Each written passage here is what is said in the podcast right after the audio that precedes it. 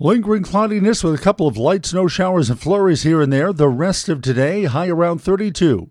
Tonight, chance for some light snow or flurries, low 25. Tomorrow, Thursday, cloudy with some light snow at times, the high 35.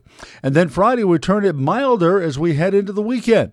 Friday, clouds and sun, breezy, milder, up around 46. I'm meteorologist Wayne Mahar.